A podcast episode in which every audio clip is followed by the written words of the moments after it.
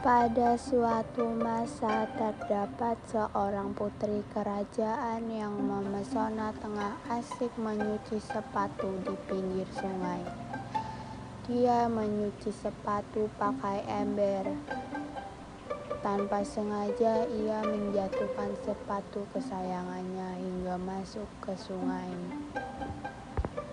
Putri sangat sedih karena tak bisa mengambil bola ke sungai karena tangannya pontong.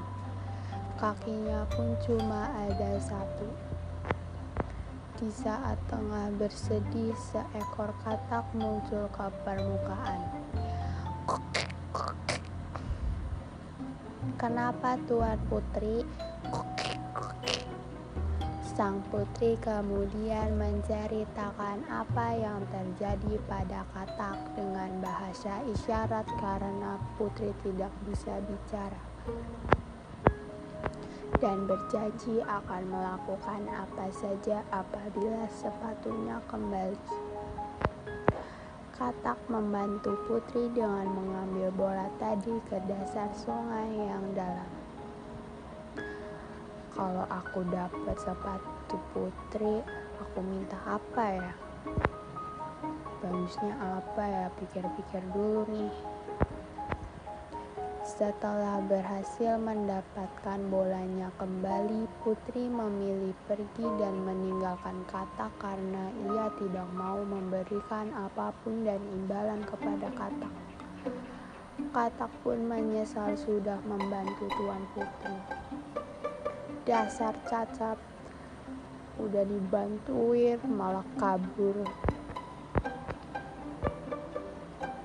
Sampai pada suatu malam Katak mendatangi istana untuk menagih janji putri dan putri pun terpaksa menepati janjinya pada Katak. Kemudian di malam yang kelima Katak yang buruk rupa berubah menjadi sosok pangeran yang mengejutkan.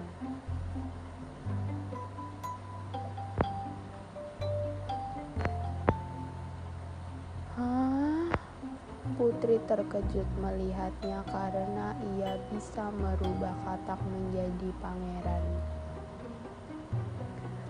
Namun, pangeran tersebut yang sebelumnya menjadi katak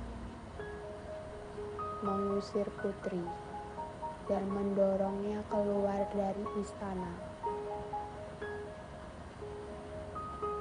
Putri pun menangis karena ia juga susah berjalan. Lalu akhirnya sang pangeran tidak tega. Akhirnya pun putri ditarik kembali masuk ke dalam istana. Setelah itu katak yang menjadi pangeran itu memutuskan untuk menikahi putri dan melakukan operasi sambung kaki dan tangan agar dia tidak cacat lagi.